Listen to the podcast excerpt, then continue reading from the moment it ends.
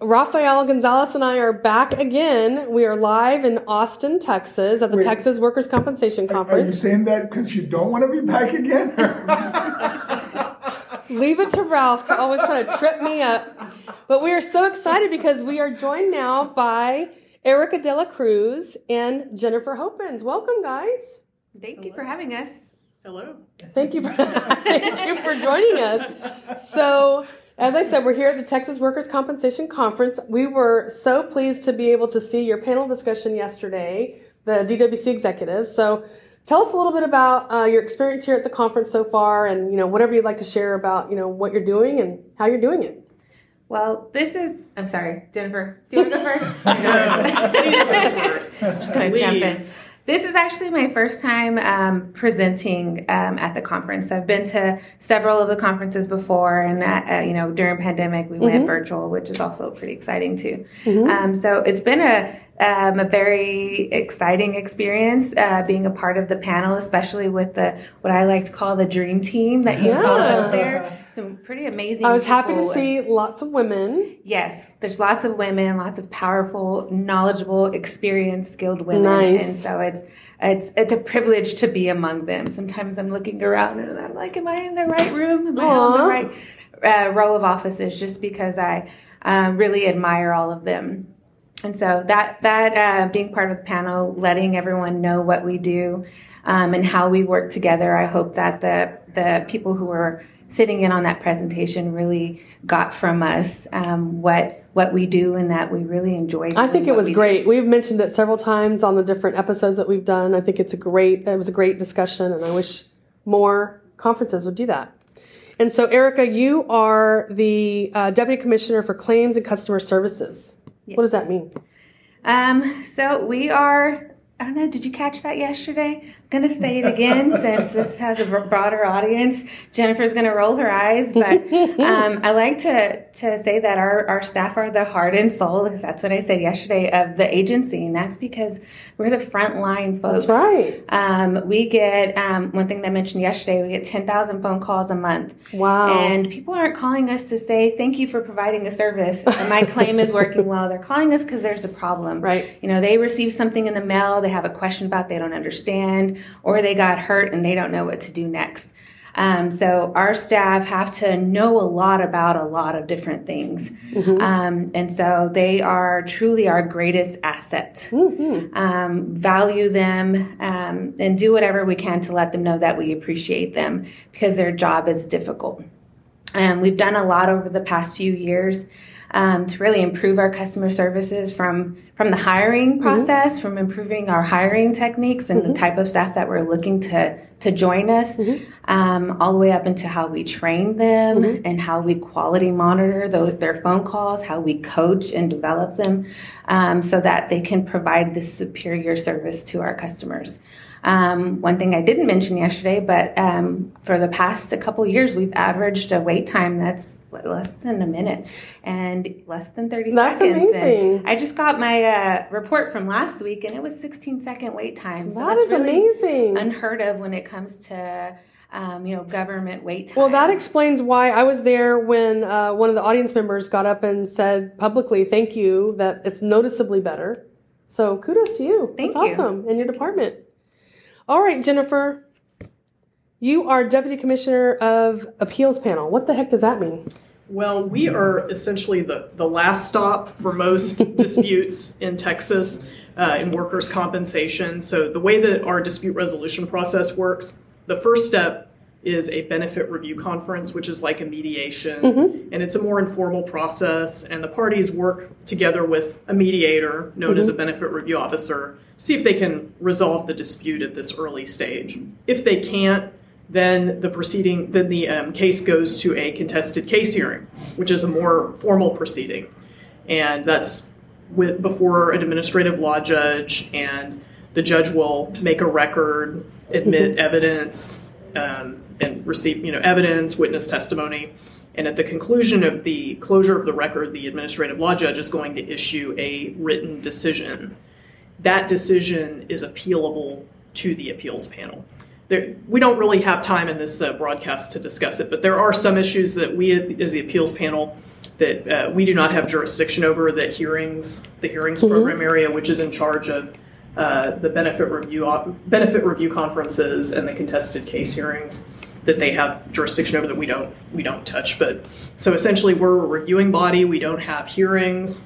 We review the appeal, the response, mm-hmm. and the administrative law judge's decision, and the record of the hearing, and then we either will write on the decision in the form of a. It's usually we can only write on certain cases, but we can reverse and remand in a case. Hmm. In a case where we determine that reversal is necessary, we can send it back. We can substitute our decision for the administrative law judge's mm-hmm. decision, or we can affirm based on certain protocols. It's in the statute, Texas Labor Code Section 410.203. Thank you for that. So anyway, yeah, so we have once the response from the party who is happy with the mm-hmm. administrative law judge's decision, that party files the response, or that the due date for the response passes, then we have 45 days to issue our decision. And so we can do, written decision like I discussed, or if, the determination is made that the ALJ's decision is affirmable, then we issue what's known as a final letter. Okay. And that letter is just a notice to the parties that after review, the decision of the administrative law judge is now the decision of the appeals panel. And then once it leaves us, the next step, if a party is still dissatisfied, is to go to court. And so we're kind of the last part of the process. Interesting. All right, so you two represent two of the 10 executives that were on the panel yesterday. Is that all the different executive sections of the Workers' Comp Commission, or tell me, is there more? Or no, that's all of us. That's all of you? Yes. Okay. That's an interesting group of people. It is. I loved it. We've not seen something like that. Mm-hmm. Yvonne and I travel the entire country. We do a lot of different conferences. We've not seen a program like that where the leadership of the division is right there, and you're telling us what you're responsible for. Mm-hmm. How incredibly helpful, yep. right, for the entire system to see that and to acknowledge. And then you guys spoke about each component of the equation, what each of you handle. We're hoping that a lot of folks will copy that, this idea that you guys have put together, because it's a wonderful way of introducing the system to the stakeholders. Well, and also, too, I've always admired Texas's approach to several things in the comp system, but the hearing you talk about customer service yes. and the passion that you have for improving the system and how you respond to incoming questions, and it's just really interesting and wonderful to hear. The commissioner said it up there. You told us about it here yesterday when yep. we spoke with him, and you've repeated it here again. Right at the core of everything we all do in comp is servicing, right? Yes. The central parties to this issue. So we love to hear that. We love to see it. Mm-hmm. For us, it's kind of our favorite standard in all of this, right? Let's do right by the employee and the employer. So it's wonderful to hear that out loud and a focus on it. Just love that. So what do you think? So like we said earlier, you're sort of like the front end of the division. You're, you said, I don't exactly remember how you said it, but you're like the final stage or the final piece of it. What are you guys seeing as, what are the issues ahead of you in terms of challenges to the workers' compensation system in Texas? Or what are some great things, or share some great news that you have? Like what do you see? What's happening?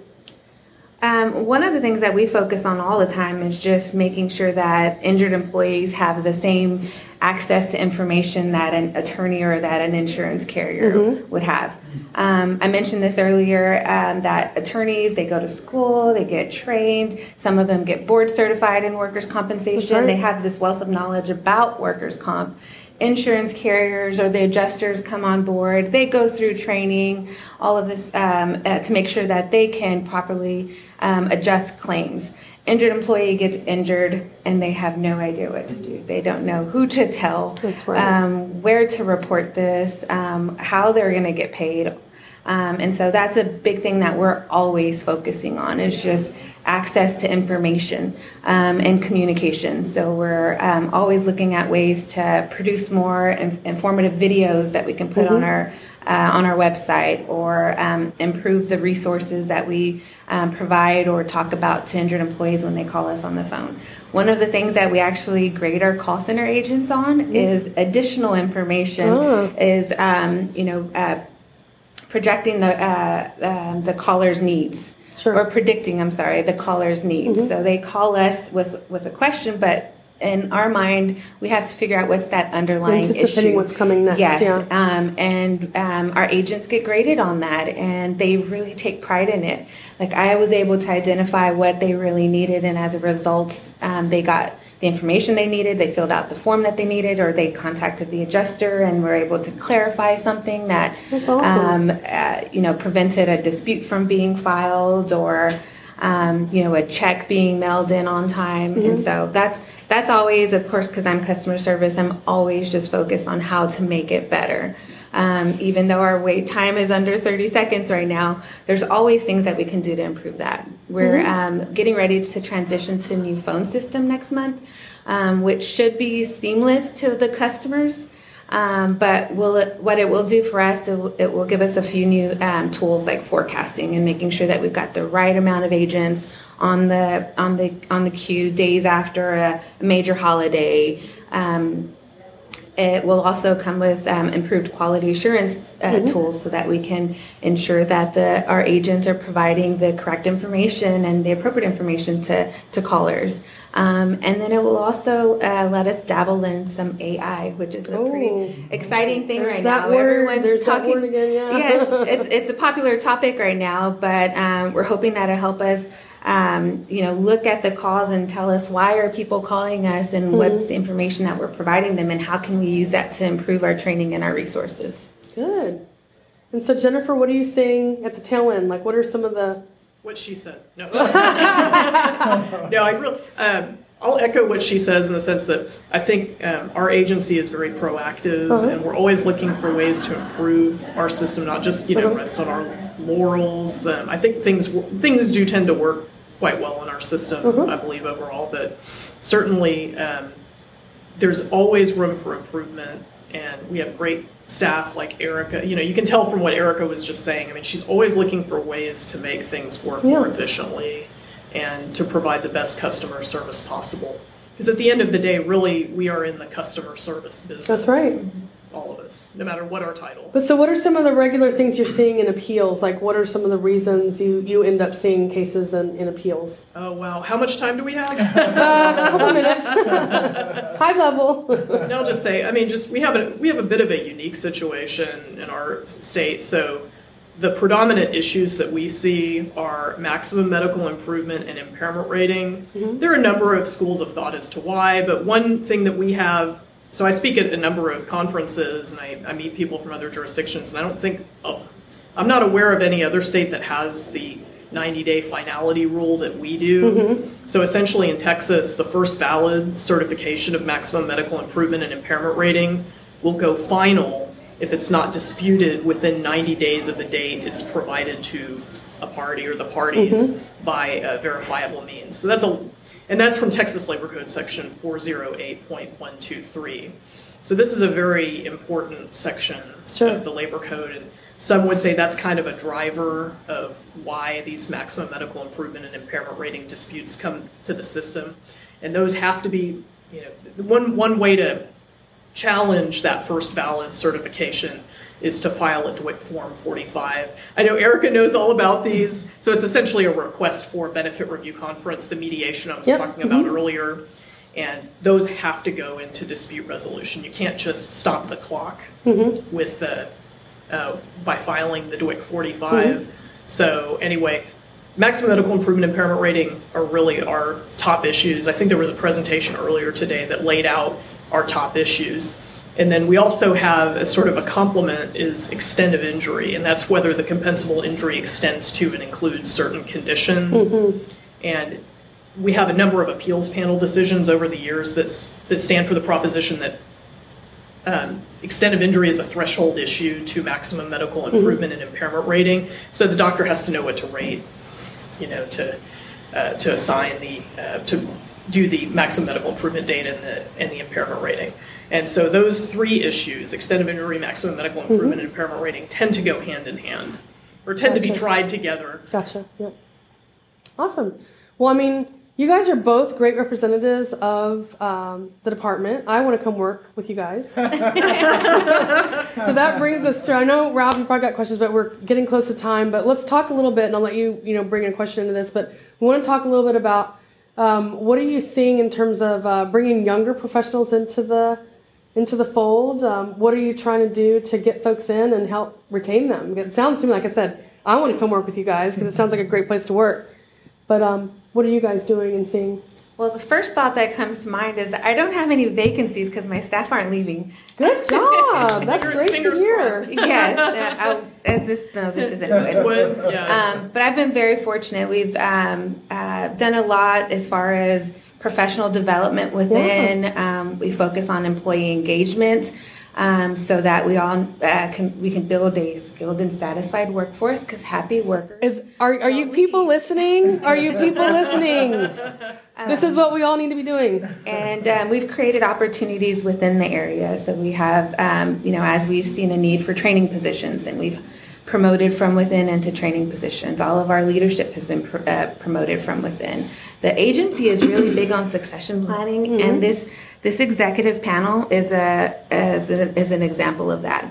Many of us have come from positions at various levels of the agency and have just worked our way up into different areas, learning about the system. But being presented the opportunity to grow by having excellent leadership, mentorship. That's so wonderful to hear. And really management that focuses on development and succession planning. So good. All right, Ralph, last question. So good. Got to wrap. So from a legal perspective, give me a sort of a sense of volume, right, so that I can compare it to other states, right, because it would seem 10,000 calls a month? Oh, my goodness gracious. Is that as a result that, the mechanism for appeal or litigation isn't as strong as in other states, where maybe they wouldn't be calling you, they'd be calling a lawyer, right? Or are you handling also that kind of huge volume? So I want to get an idea of what does that appeal mechanism look like from a numbers perspective?